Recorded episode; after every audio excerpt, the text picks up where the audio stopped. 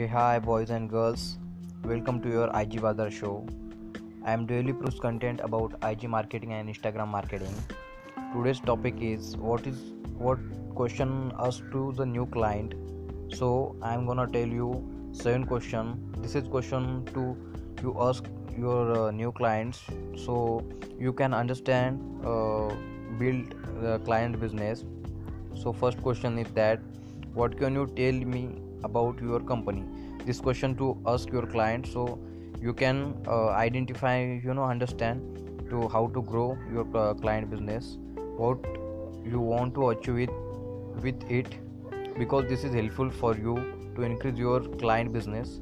What is your targeted audience? This is third question. So you can understand your client audience because your client understand their business than you. Fourth question is that what sets you apart from the others. Fifth one what services are they provided? Six how big is your company? Seven do you have a set of budget for the project? So you can understand. Ready to your next step. Thank you thank you so much. I know your time is more valuable